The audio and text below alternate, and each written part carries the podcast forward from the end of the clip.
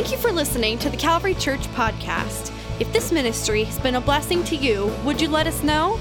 Send an email to mystory at toledocalvary.org. We would love to hear what God is doing in your life today. Well, good morning, Calvary. So glad that you are here today, and also want to take an opportunity to thank those of you that are joining us online, or maybe you're watching by way of television today, or uh, possibly listening to the podcast. So glad that you are here.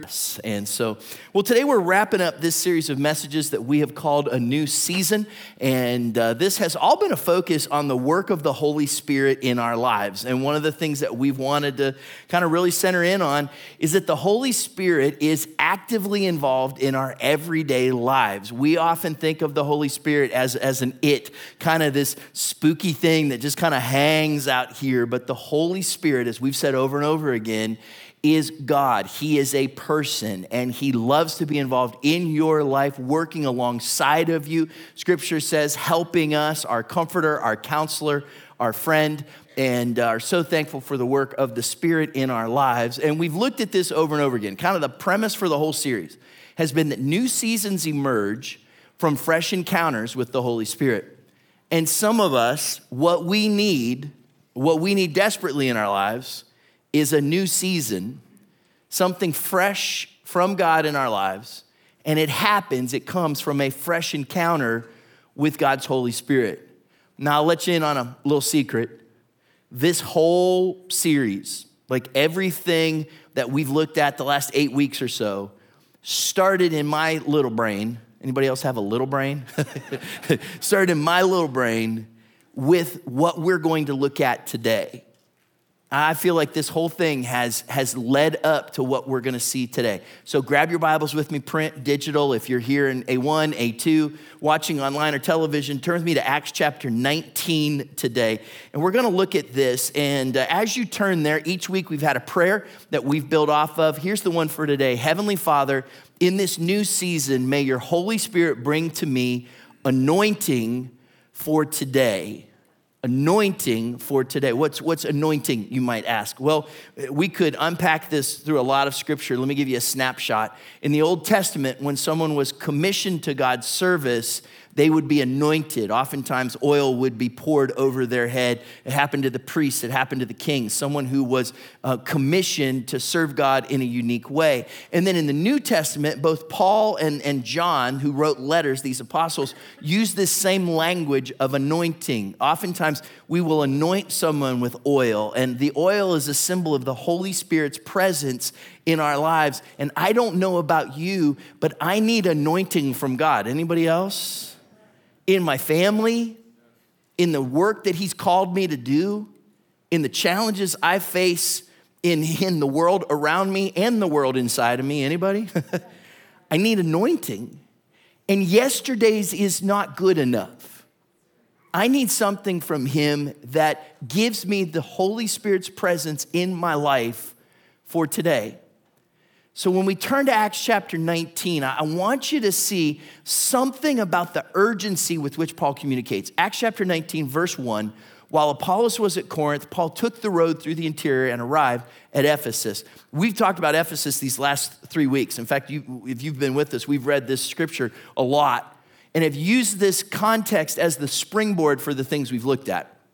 Because of all the churches that Paul founded, he spent twice as much time in Ephesus. We've already kind of made a case for why, especially the latter part of the New Testament, Ephesus is one of the most strategic and significant places that we read about in our Bibles. And so this is key, this is essential when Paul comes to Ephesus. And there he found some disciples and asked them, Did you receive the Holy Spirit when you believed? And they answered, No.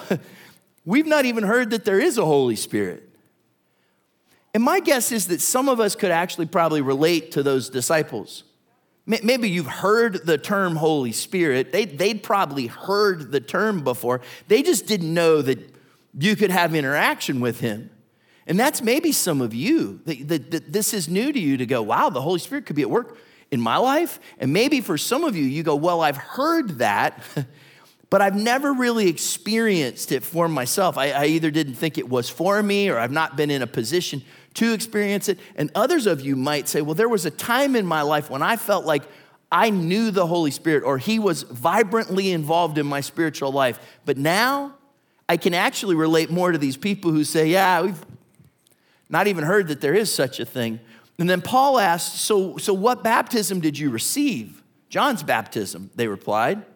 And Paul said John's baptism was a baptism of repentance. He told the people to believe in the one coming after him, that is, in Jesus. And on hearing this, they were baptized in the name of the Lord Jesus. And when Paul placed his hands on them, the Holy Spirit came on them, and they spoke in tongues and prophesied. There's something so unique about this passage of Scripture because Paul is so adamant with them. Like, you, you don't see really Paul like this anywhere else where he basically gets right in their face right away and says, Can I tell you what you need? Like, he, he cuts right to it. And he wants them to know that what they need is the Holy Spirit's work in their lives. And I would contend with that in mind that we need anointing for today. We need the Spirit's presence in our lives. That I do, that you do, that the church does, that those that we know need to experience His presence, that we need anointing for today. Anybody agree?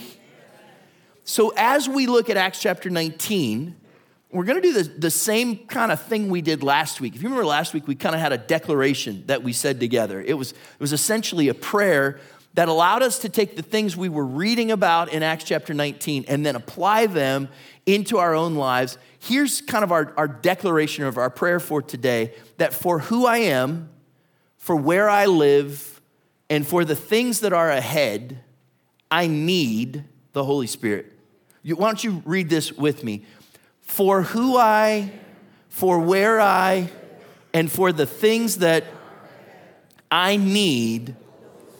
So, this is the framework we're going to look at today, kind of pulling from thoughts in Acts chapter 19. I want to start with kind of that opening line for who I am, because I want to encourage you, you, for who you are, you need the Holy Spirit. Who, who was Paul confronting when he asked this question? Acts chapter 19, verse 1 says that while Apollos was at Corinth, Paul took the road through the interior, arrived at Ephesus. There he found some disciples and asked them, Did you receive the Holy Spirit when you believed? And they answered, No, we've not even heard that there is a Holy Spirit. And Paul is speaking here to these disciples in Ephesus. He wants them to know, even though they don't know really who the Holy Spirit is at work in their lives, to these disciples, he says to them, You need the work of the Holy Spirit. You need the presence of the Holy Spirit. You need the person of the Holy Spirit at work in your life. And we can have a tendency, if we're not careful, to kind of think that the work of the Holy Spirit is for someone else that his work might not be for us, that what the Spirit did so uniquely in the Bible, he only did for Bible people. So this was for the folks in Ephesus 2,000 years ago, but it's not, it's not really for me. Or you might go, I, I, I suppose the Spirit still does things in people's lives, but it's probably for pastors and the super holy. Have any of you spotted the super holy as you came in today? Look, the reality is that's just not true. The gift of the Spirit, the work of the Holy Spirit in our lives isn't just for Bible people, it's not just for clergy, it's not just for spiritual superstars. Look, I, I know some of you are probably a little disappointed because you came in today thinking we were going to have a Palm Sunday message. And I got, I, I missed the memo. Sorry about that.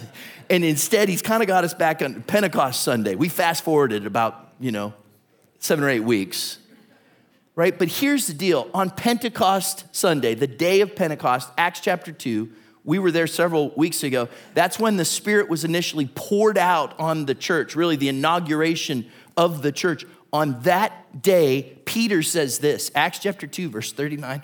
He says, The promise is for you and your children and for all who are far out far off and for all whom the lord our god will call anybody know anybody who's far out or far off, it's for all of them. It's for you, not just for Bible people, clergy, or super holy. It's for all of us. And my contention today is that you need the Holy Spirit. To which you might go, eh, do I? Maybe you don't. Maybe everything's great. Maybe, maybe you're doing just fine.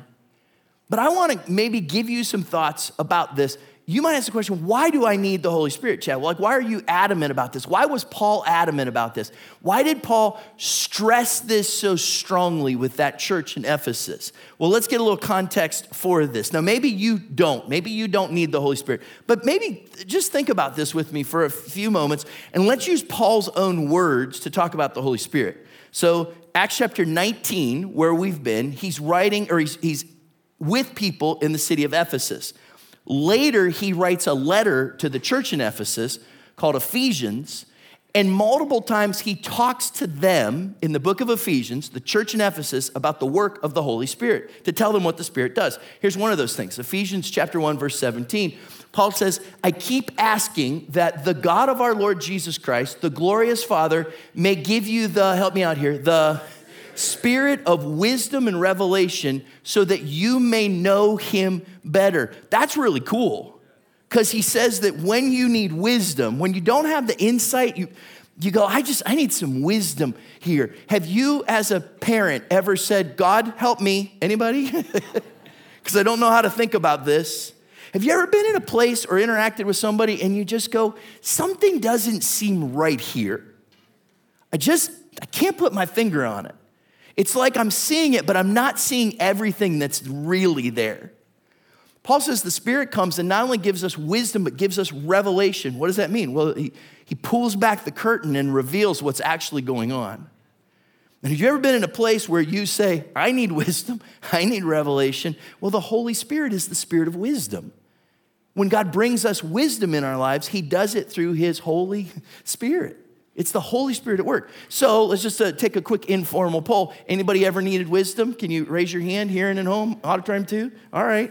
then you need the Holy Spirit. Let me give you another example. Ephesians chapter 2, verse 17 says that Jesus came and preached peace to you who are far away and peace to those who were near. For through him we both have access to the Father by one Spirit. So he says Jesus came to bring us peace. We find it because things are right between us and the Father, and the way that happens is through the Holy, anybody? Spirit at work in our lives. Anybody ever felt like your life was in chaos? Wish for some peace? That peace comes through the work of the Holy Spirit. The Holy Spirit is the spirit of peace. So when you feel like you need it, when you can't gather your thoughts, when it seems like things are spinning out of control, when you're nervous because of all the people who are coming over to celebrate next weekend, anybody? you need peace. Ephesians chapter 2 verse 22 and in him, you too are being built together to become a dwelling in which God lives by his, his spirit. So the Holy Spirit not only brings to us his wisdom, he know, it brings his peace, but the Holy Spirit is the spirit of God's presence. He literally dwells in us. So if you've ever felt alone, if you've ever felt desperate, if you've ever felt like you were trying to do this by yourself, know that you're not because literally God's Spirit, the Spirit that is like Jesus, John tells us in his gospel, is the Holy Spirit and he dwells in you. Uh, let me give you another one. Ephesians chapter 3 now, verse 16 says, I pray that out of his glorious riches, he may strengthen you with power through his spirit in your inner being. Have you ever felt like your tank was empty? Not just physically, but even spiritually, emotionally. And you're just like, I don't know that I can keep going. I don't know if I can do this. I don't know if I have what it takes. Well, the Holy Spirit is the spirit of power and He comes to strengthen us, and He comes to empower us and give us what we need. Last one, Ephesians chapter 4, verse 3. Make every effort to keep the unity of the Spirit through the bond of peace. The Holy Spirit is not only the spirit of wisdom and the spirit of peace and God's presence and of power, the Holy Spirit is the spirit of unity. So, in those places in your family where there's conflict, or those places in your work where there's tension, or those places in your community where you go, I don't know how this is going to be resolved, what we need is the presence of the Holy Spirit because He's the Spirit of unity who can come in and can bring restoration and can bring healing. Now, look, if you've ever been in a spot where you've needed any of those, and maybe you don't, but I know I sure have. And if you've ever been in any of those spots, you need the Holy Spirit.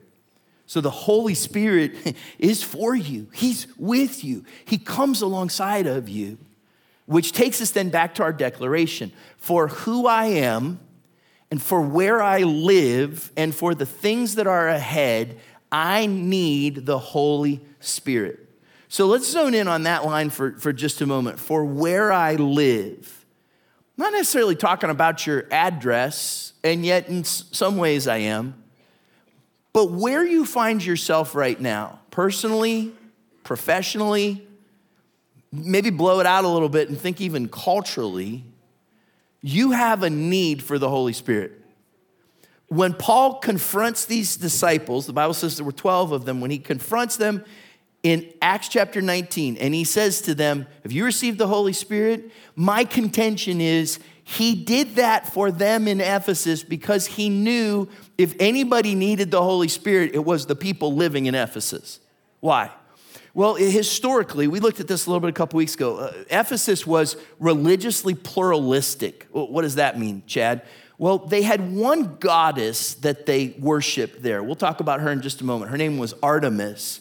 But they were also known to have at least 50 other gods that were worshiped by the people in that community. Like archaeological findings have proven sites and altars and temples to at least 50 other gods that were recognized in that culture. So it was not at all uncommon for someone to worship multiple gods, multiple places where they put their worship and put their affection. And it was really unique in that place, the religious tolerance that was there. On top of that, there was this influence of Artemis, who was the main goddess. If you can remember back to school, you might have studied the seven wonders of the ancient world. Anybody remember that? And okay, uh, your social science teachers are all embarrassed right now, but there was uh, seven, seven wonders of the ancient world. One of those was the Temple of Artemis in Ephesus, was considered one of those wonders. It was the centerpiece of their culture and society. One of the months in their year, named after Artemis. They had Olympic style games that they regularly participated in. They were in honor of Artemis. Even this, this what we call the cult of Artemis, was the center of their savings and loan uh, system in that region. So even their financial institutions went right back to this goddess that they worshiped. That idolatry was at the very hub of who they were. It also led them into all kinds of other practices with regards to how they treated other people, to the immorality that happened in that culture. And you add on top of all of that this idea of magic and spirit powers, right? So you take a, a, a culture where people worship all kinds of things where they have, and if, if you read Acts chapter 19, you'll see maybe as much or more than any other chapter in the book of Acts, it's just fueled with all this spiritual activity they believed in magic, they believed in spirit powers, they believed there were good spirits and bad spirits, there was occult arts and shamanism, and they believed that they could harness spiritual power if they would do the right rituals and incantations and prayers, almost like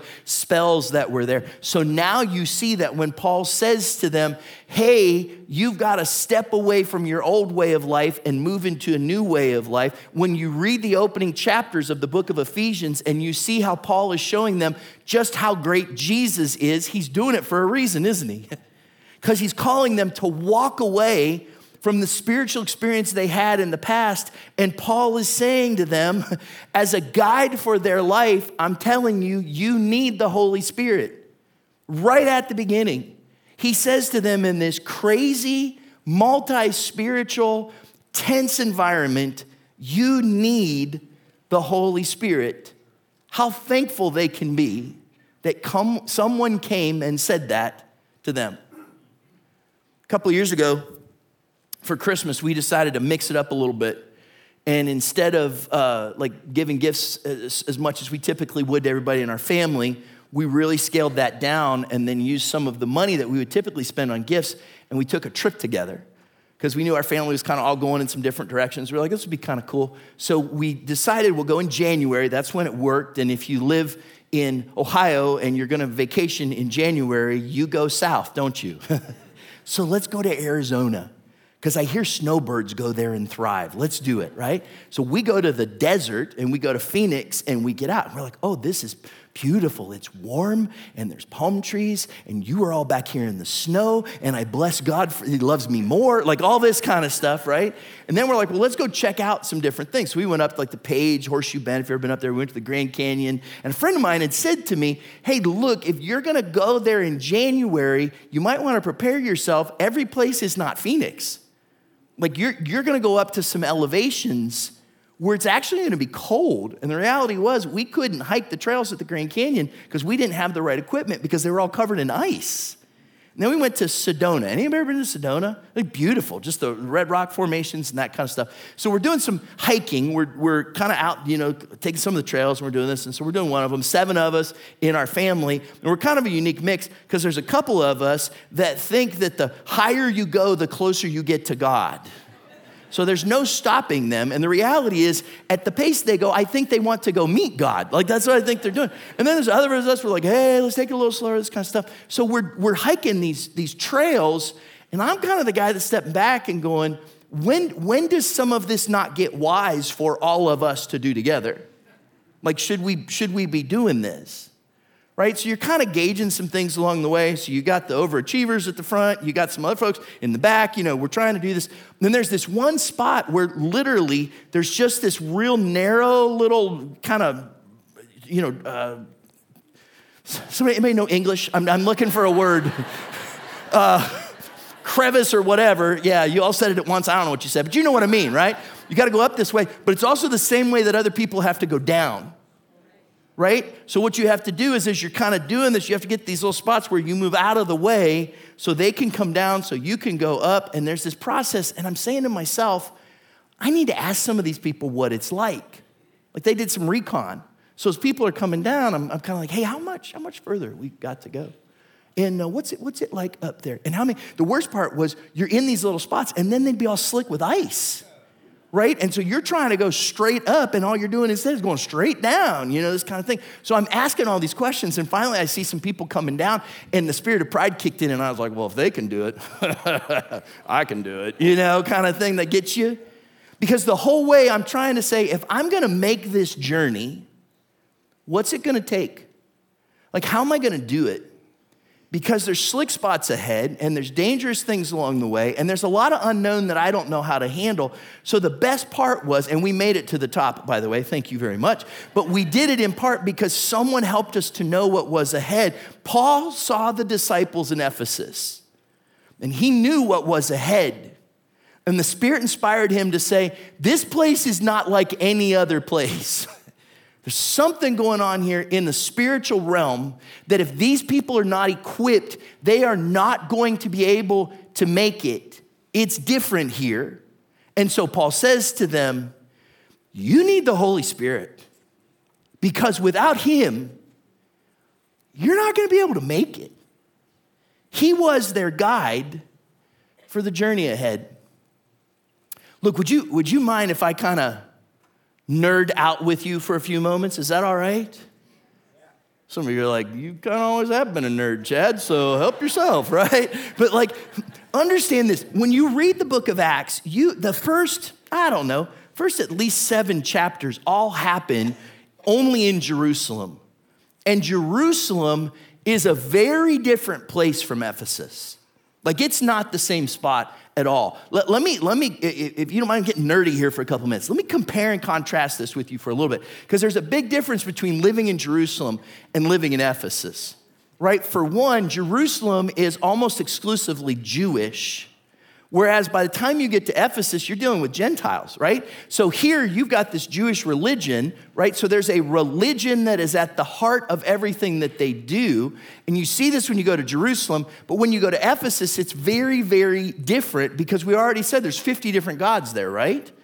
So not only that, Jerusalem is a religious place, whereas Ephesus is more of a pagan place. Very different culture, very different values. Part of that is, especially for the early church, that in Jerusalem, you had a scriptural knowledge that was common. The people there all knew the Old Testament, they lived by it. The whole city was based around it. So they could lean into those scriptural teachings. But by the time you get to Ephesus, they, they don't know the Old Testament. They're scripturally illiterate. They, they don't know the same stories that the people in Jerusalem would know. On top of that, when you're in Jerusalem, now you have a place that is monotheistic. Mono means one, theistic means God. So they recognized there was one God. Not in Ephesus, it's poly, meaning many. We knew they had at least how many? at least 50 other gods that they would worship in that place.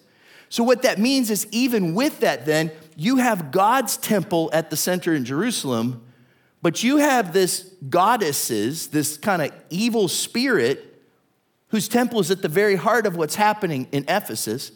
That means that in Jerusalem, they're familiar with the spirits that are there. But when the believers get to Ephesus, they're, they're dealing with whole new territory. It's unfamiliar what's happening here. And then we don't have time to unpack it, but when you're in Jerusalem, you share a certain sense of moral purity. There was a morality that was common there. But at the very heart of all of this pagan interaction, and sorry you can't read that there, but there was open immorality that happened. It was very different. That's why when you read the book of Ephesians, Paul stresses ideas about sexual purity, about moral living, and you just look, Jerusalem is a very different place from Ephesus, is it not? So when you get to Ephesus, now you understand why Paul says to them, You need the Holy Spirit. Because spiritually, morally, culturally, kids, you ain't in Jerusalem anymore. This is a whole new place. And I looked at that list and I thought to myself, I think I used to live in Jerusalem. But wouldn't you say that our culture looks a whole lot more like Ephesus than it does Jerusalem? For some of us, especially those of us who grew up in the church, we can have a tendency to think that we still live in Jerusalem, but you're not going to have to take long in media or social media or just leaving your house to know that the world we live in is a whole lot more like Ephesus than it is Jerusalem, isn't it not? Which tells me that Paul's question to the church in Ephesus is the same question that this pastor is supposed to ask you today. Have you received the Holy Spirit? Because you need Him. In the world in which we live, you need Him. And some of us are, are still trying to get by on an anointing from yesterday when what we need is God's fresh anointing for where we live today. Does that make sense? Some of you are fighting battles and you're frustrated because you can't get past that temptation, or you can't figure out why your life doesn't seem to move forward, or you're just frustrated because you, you seem to not move forward in your walk with God. And the reality is, you're struggling fighting those battles because you're still using Jerusalem's technology when you actually live in Ephesus. Like, one of the things that's been at the forefront of our Uh, attention the last couple of months has been the war in Ukraine, right? And what's interesting is, is through social media and through cable news and through so many other things, we've had a front row seat where we've literally been able to watch how technology has been used to fight warfare, haven't we? It's fascinating to think of some of the things that can be done. So imagine that you were gonna go out and you were gonna fight an enemy force today and they have all the modern technology, and all you've got is George Washington and the Revolutionary Forces. How are you gonna do? You're gonna get mopped up. Your cannons are no match for a activated drone, right? Because oftentimes what we try to do is we try to fight our Jerusalem battles when we're living in Ephesus. Look, you can't lead in Ephesus like you live in Jerusalem. You need something more, which is why Paul says you need the Holy Spirit. Some of you are frustrated, you're disappointed, you're even feeling defeated. And the reason is because you're trying to do it all on your own, like you live in Jerusalem, and you don't live in Jerusalem anymore. You're fighting a battle in Ephesus. Have you ever heard the definition of insanity? It's when you do the same thing over and over again and expect different results. The reality is, some of you are frustrated because today's the day you need to say, God, I can't do it on my own anymore. Let's go back to our declaration. You need to say, for who I am and for where I live and for the things I have ahead, I need the Holy Spirit. What, what do you think when I read that all caps line there? For the things I have ahead. What do you, what do you have ahead? Maybe it's some dreams in your life, some things that you go, I think, I think, that's, I think that's what I'm headed for. Others of you, it's challenges that come right to your mind right away. You know the challenges you face and what's ahead for you. Others of you, I, I say what's ahead, and, and you go with angst. I don't know. I really don't know. It's the unknown. Some of you, you feel like there's maybe something stirring inside of you that God wants you to do for Him. You know, we, we kind of opened that up last week. We talked about doing what we can and mentioned that, that we would love to, if God's stirring in your heart, we'd love to invite you to get involved in the things that are happening at Calvary. And so we had the tables and the balloons if you stopped out in the back of the atrium last week. And we had over 100 people come out and say, I want to get involved somewhere at the church. And that's awesome, isn't it? I think we should celebrate that.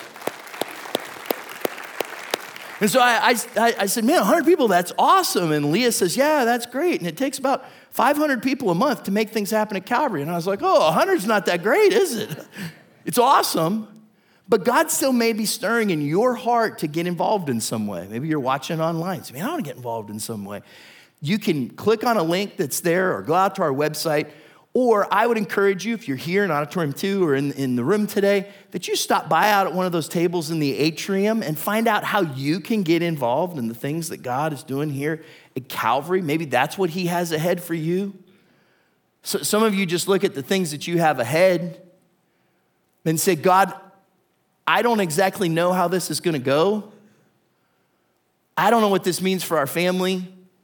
I don't know how to navigate this new season. I don't have the answers to the questions. I just know I need help. And Paul knew that for the people in Ephesus. So that's why in Ephesians chapter 5, he brings up the Holy Spirit again. And he says this to them Ephesians chapter 5, verse 18 Do not get drunk on wine, which leads to debauchery. Instead, be filled with the Spirit. We read that in our English translation, and it sounds like a one time thing. So go and be filled with the Spirit. But if you look at that word for be filled in the Greek language, it has this idea of something that continuously happens, it's a repeated act. So if we wanted to really read this, it would say instead, be filled and be filled and be filled and be filled and be filled and be filled and be with the Holy Spirit, right? It's, it's not something that happens once it's a repeated action in your life. So if you're looking at the things that are ahead and you're not sure how this is going to work, my encouragement is be filled with the Spirit because He wants to come alongside of you and do all those things that we looked at. He wants to empower you, He wants to help you, He wants to fill you for the things that are ahead. I think some of you know back in 2019, uh, I'd put it off for a long time, and I just really felt like it was the right time. And I went back to school to work on a master's degree that I had started years and years before and was, was going back to school. And so I started that in the fall of 2019. And then in 2020, we decided to have a pandemic. Do you remember that? So you've got all these things. So uh, just be really honest, and I know a lot of you have a whole lot more on your plate than I can even imagine. But like I work a, I work a full time job, and that's true actually. Some of you think I work one day a week, and uh, I work Sundays and Thursdays, thank you. So I have my job, right? And then I, I went back to school.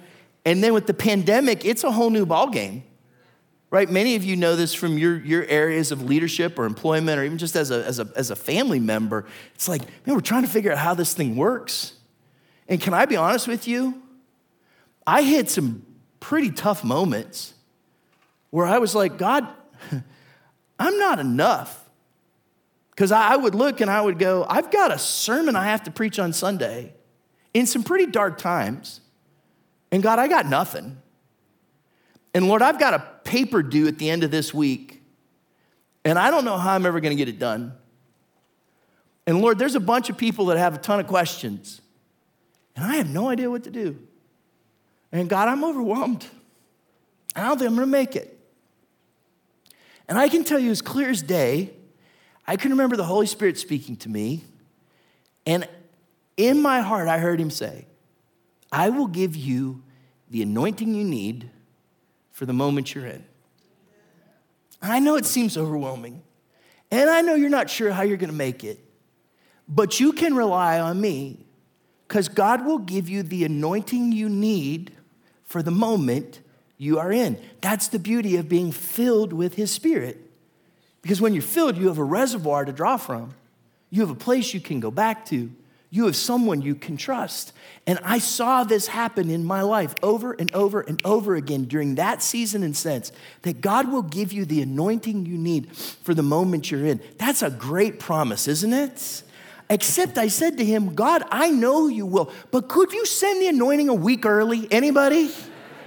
I'd love it. Just if you could email it as an attachment, just three days before, I'd take it. And he said, I could, but if I did, you'd think you did it. And it was my spirit doing it. Because it's not by might and it's not by power, but scripture says it's by my spirit, says the Lord.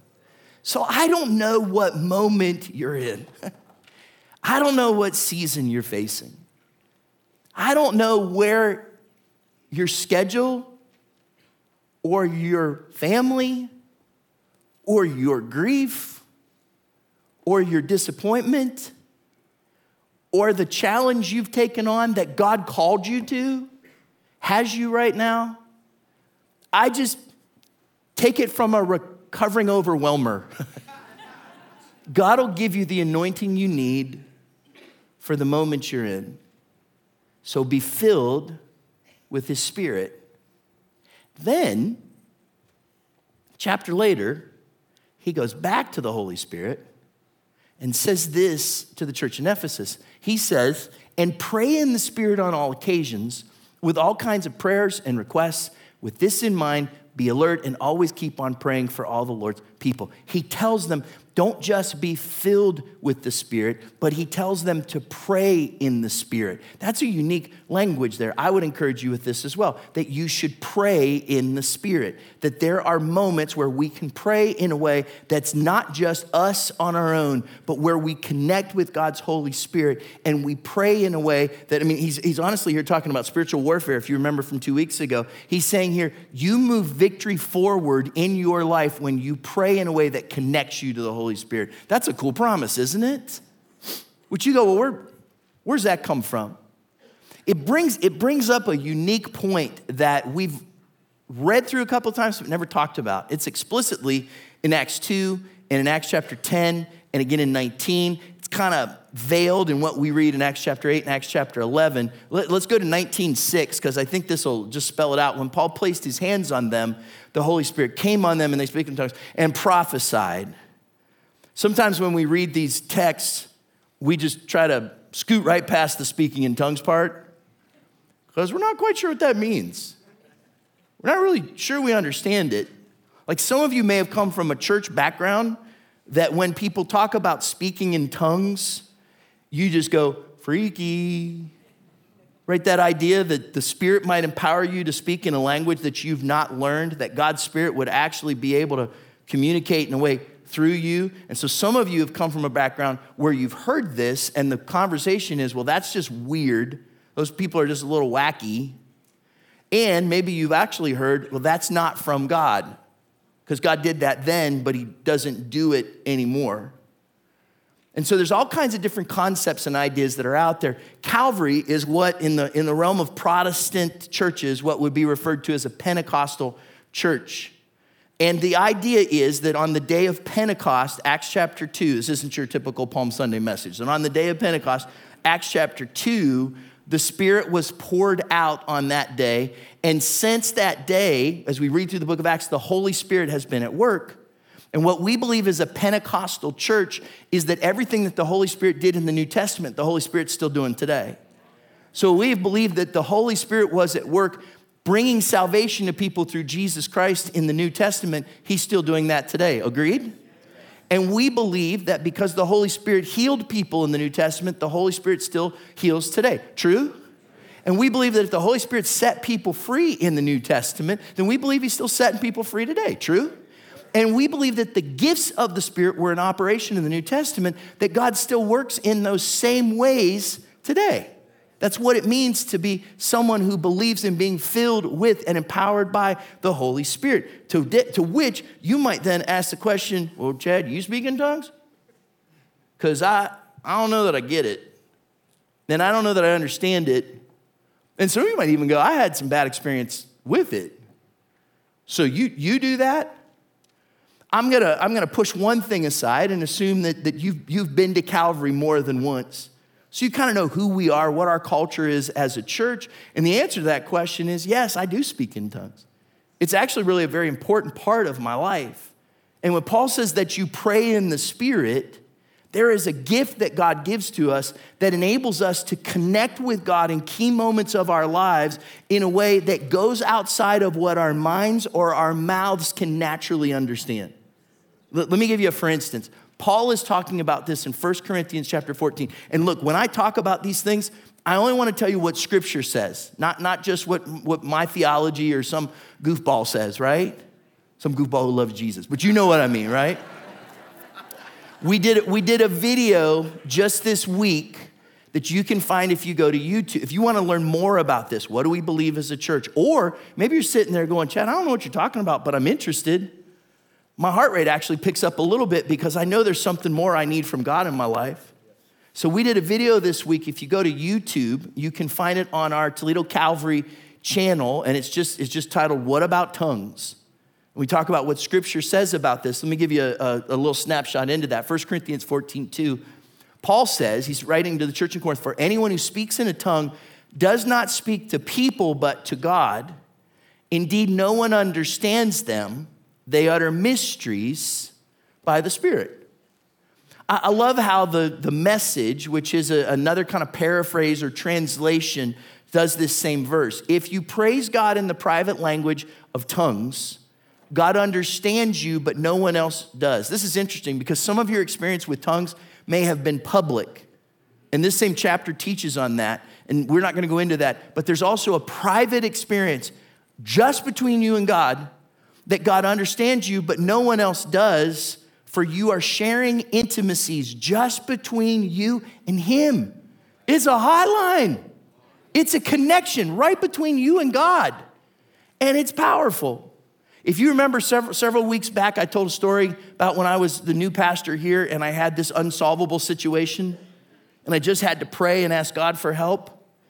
And when I sought God and prayed in the Spirit, I walked away from that time of just between me and God, not only having the knowledge of what I needed to do, but also having the courage to do it. Do you, do you have anybody in your life that you can communicate with without words? Like there's certain people that it's just eye contact, that's all I need. If I look at Rhonda and she looks at me and we have this moment where we make that eye contact, I know exactly if I'm in trouble or not. Anybody? right? I know in that moment, right? Just you, you, you, can, you can say whole sentences with just a connection of the eyes. And there is a power when we pray in the Spirit. Just a couple weeks ago, God, I don't know what to do. And God, I don't know how to figure this out. And God, I know I can't do it on my own. But when I found myself communicating with God in this, well, Chad, isn't that supernatural? I like to think it's naturally super. And when I communicate with him in that way, there is something powerful that happens, which takes me back to this for who I am, for where I live, and for the things that are ahead. I need the Holy Spirit. You need the Holy Spirit. That's been, that's been the whole point of these last eight weeks that the Holy Spirit, our help is in the Holy Spirit. If you are looking for help in your life on a daily basis, our help is in the Holy Spirit. He's our advocate. He comes alongside of us. He gives us courage for our calling, wisdom for leadership, eyes for expansion, the heart of a seeker, discernment for direction, clarity for the culture, weapons for our warfare. He helps us eliminate the excuses in our lives. And I don't know about you, but I need his help. Anybody else? Can I show you one other thing though? Ephesians chapter 4, verse 30. This is another opportunity where Paul is talking to the church in Ephesus. He says, And do not grieve the Holy Spirit of God. You ever grieved anybody? Like where you knew what you said hurt their feelings? Or you knew how you acted actually put distance between you and the, anybody know what I'm talking about? He says, Look, do not grieve the Holy Spirit of God, with whom you were sealed for the day of redemption. He says, Look, I know this is hard. And I know life's not easy. And I know things aren't perfect. But the Spirit comes, and the work of the Spirit is actually to remind you that you're not in the best of times yet. The best of times, the day of redemption is ahead. And the Spirit is just a reminder that the Spirit who comes alongside of you now is the Spirit you will be with in a perfect world for eternity. So the Holy Spirit isn't just our help, our hope is in the Holy Spirit. And so if you are in a place where you're tired and weary and feel hopeless, do you know what you need? You need the Holy Spirit. If you are looking for a new season in your life, then you need a fresh encounter with the Holy Spirit. Roman Robroek is a photographer from the Netherlands. He's kind of made a name for himself in uh, just some pretty impressive photography that he's done. And one of his latest projects was to go to Italy, and he traveled the countryside and he visited a hundred different churches and photographed them. The key was these are all churches that are now abandoned. Fascinating, beautiful photography. Let me show you a couple of these pictures. This, this is one where you can see at one point this was just a beautiful altar area that was there, and now you've got rubble that's fallen, and you've got the, the, the greenery that's actually literally growing up out of the floor. This next one is, is really interesting because you've got, again, a place where there's been destruction as the roof has caved in. And what once was a great cathedral now has a tree growing up here right in the middle of it. Last, last one, again, real clear picture the roof has fallen in. A place that was once filled with worship and people in a tangible presence of God now is empty and rubble and has just wild brush growing at the heart of it. I was fascinated when I saw those pictures. And then I was reminded that 1 Corinthians chapter 6 says that I am the temple of the Holy Spirit. You are the temple of the Holy Spirit. And I don't ever want these pictures to be a symbol of what's happened in your life or mine. I don't ever want to get to a place where I have dismissed the Spirit's work in my life and what happens internally inside of me instead is rubble and wild growth when it's meant to be a place that's filled with God's presence, His Spirit, and His power. That's why we need the Holy Spirit. Would you stand with me today? And as you do, I'm gonna invite you just to maybe bow your heads and close your eyes for a moment. In A1, in A2, watching on a screen somewhere, listening to the podcast, would you just take a moment and maybe evaluate what does your temple look like? Are you filled with the Spirit? Or has it been more abandoned inside? Look, let me talk to a couple different groups of people. One is very simply, maybe you'd say, Chad, I, I don't just need to be filled with the Spirit. I need my whole life to change. I need forgiveness. I need hope. And the more I know, the more I know that I need Jesus. No better time than right now for you to say, Jesus, I give you my life. I can't do this on my own anymore. I need your forgiveness. I need you to bring meaning to my life. And so I give my life to you. If, if that's you, I wouldn't wait another second right where you are. Just say, Jesus, I give you my life. There's also probably more than a few of us who would just say, Holy Spirit, I need you. In the place where I live right now, the things that I have ahead, I can't do it on my own. And Holy Spirit, I need you. And real simple, kind of in a moment of just vulnerability, if that's you, would you just raise your hand right where you are? You just say, Holy Spirit, I need you.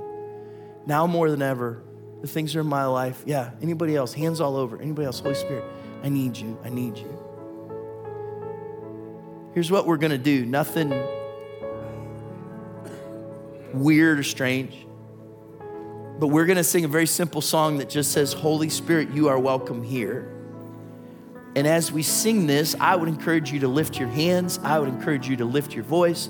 I would encourage you to say, Holy Spirit, I need you. And I would encourage you with this if you just raised a hand, or maybe you know you should have, I, am going to invite you to step out of your seat. I know it's a full room, but we're all friends. We'll, we'll, we'll make a way for you to step out of your seat. And in auditorium one, that you'd come here to the front. In auditorium two, you can move to the front of that room and just find a place to come and stand here. Chad, why do I got to do that? Can't the Holy Spirit meet me where I am? Absolutely, He can. But I'm convinced that sometimes a spiritual experience requires a physical response. That sometimes I've just got to put myself in a place and say, Holy Spirit, I have come to meet you here. So we're gonna, we're, I'm gonna, I'm gonna close this out with a little prayer here, and then Pastor Bennell and the team are gonna, are gonna begin to lead this song. And as they do, if you would say, Holy Spirit, I need you would you come and just find a place to stand? We'll pray together here in just a moment. It may be that you want to grab your spouse by the hand and say, For where we are right now, we need the Spirit. It may, it may be that you've never responded in a way like this before, but you just say, Today I've got to do that. If you're watching on a screen somewhere, maybe you, you stand or you kneel or you find some kind of way to put yourself in a posture to say, Holy Spirit, I need you. Father, thanks for your word. And thank you that you've given us the gift of your Holy Spirit. Spirit, we need you. So we invite you in this place. Holy Spirit, you are welcome here. In Jesus' name, amen. Would you come as we sing this together? There's nothing worth more that could ever come close. Nothing can compare. You're our living hope. Your presence, Lord.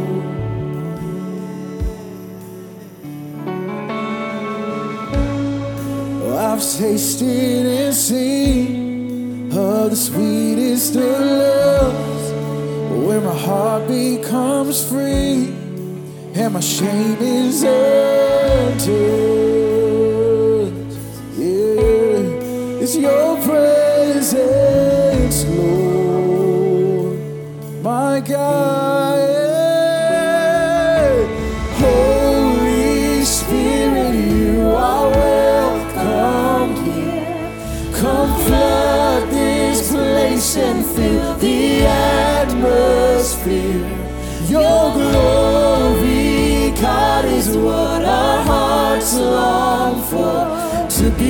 overcome by your presence, Lord. And Holy Spirit, you are. Come flood this place and fill the atmosphere.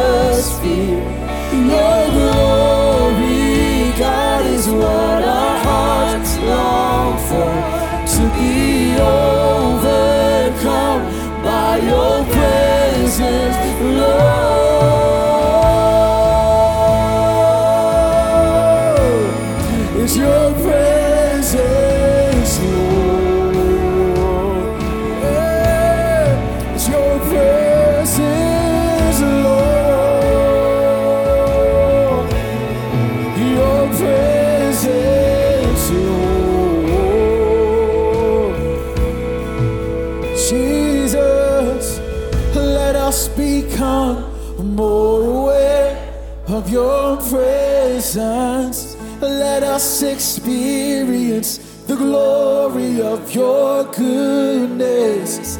Let us become more aware of your presence. Let us experience the glory of your goodness. So let's just do that for a moment. I, would invite everyone to lift your hands if you're comfortable, especially those of you here at the front. And would you just begin to do that with your own spirit, with your own mouth? Would you just begin to say, Holy Spirit, I need you? Holy Spirit, I need you. Just take a moment and ask Him. You know what you need from Him, you know what you're asking for. Right now, in this moment, would you just say, Holy Spirit, would you strengthen me? Would you give me wisdom? God, would you help me? Thank you, Lord. Let the Spirit speak to you in this moment. Thank you, Lord. Thank you, Jesus. God, would you strengthen us? Would you empower us? Holy Spirit, would you help us? Thank you, Jesus. Thank you, Jesus. Thank you, Jesus. Thank you, Jesus. Thank you. Thank you. Holy Spirit, some of us need wisdom. God, we don't know what to do.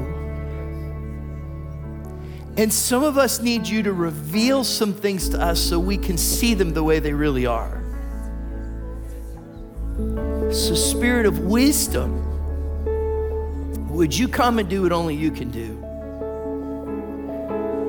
And Lord, in some of us, there is a chaos that is raging. It's external, it's internal, it's real.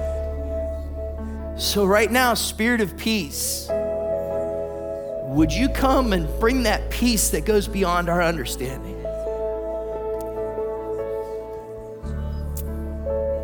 For the one who feels alone, maybe even has thought nobody cares, that they don't matter, that they're doing this thing by themselves, would you, Holy Spirit, show them right now that you, your presence lives in us? And that with you, we are never alone. Lord, for the one whose tank is on empty today, the one that's standing at the front or knows they should be because they just feel drained and depleted in their spirit. They're not just tired, they're empty. Holy Spirit, right now, would you fill them with power? Would you fill them with strength? Lord, for the one who's watching tension and conflict seem to pull things apart at the seams, would you remind them that you are the spirit of unity? And in Jesus' name, we believe that you're going to bring things back together. Lord, for the one who's been fighting today's battles in the old way, would you give them a fresh anointing for today? Lord, would you fill us with your spirit? Would you help us to know you, Holy Spirit? Be our help and be our hope. May you not be foreign to us, but may we walk step by step in the Spirit of God. One more time, would you just begin to lift your voice? Tell them of your need for them. All throughout this room, all, all everybody, just begin to tell them, Holy Spirit, I need you. I need you, Spirit. I need your power. I need your help. Holy Spirit, let us know your presence. Let us become more aware of your presence. Let us experience goodness. Let us become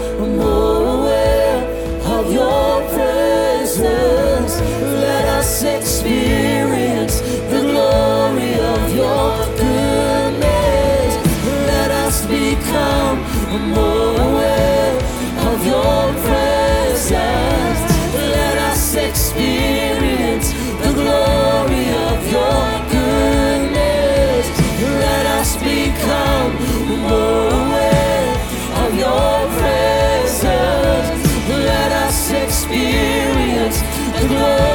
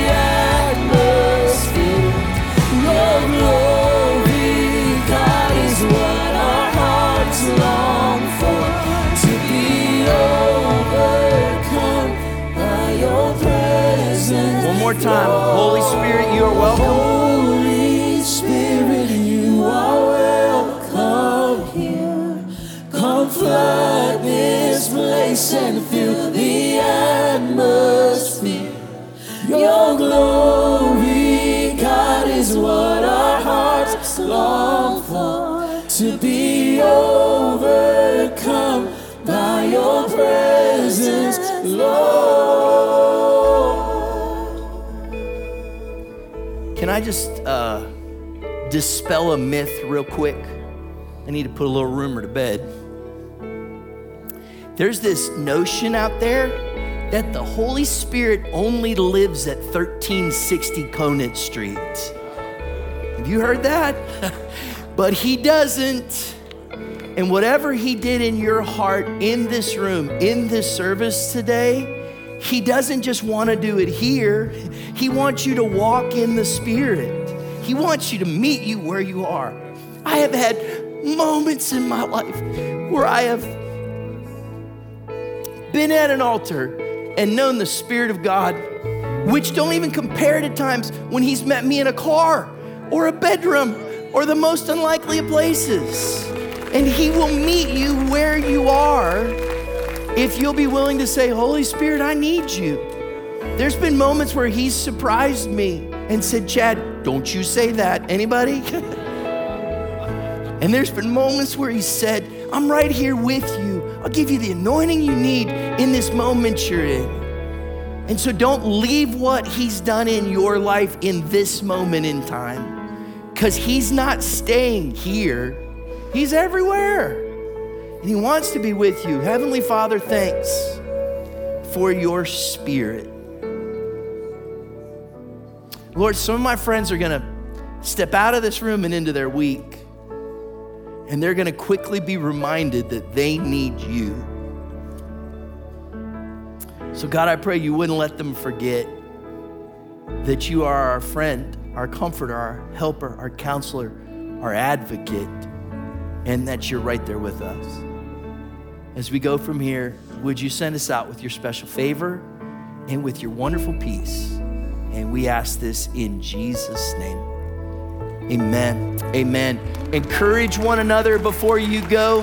The Spirit might want to speak through you to someone else. We'll see you Thursday for the Passion Experience, Good Friday services, again Saturday and Sunday for Easter.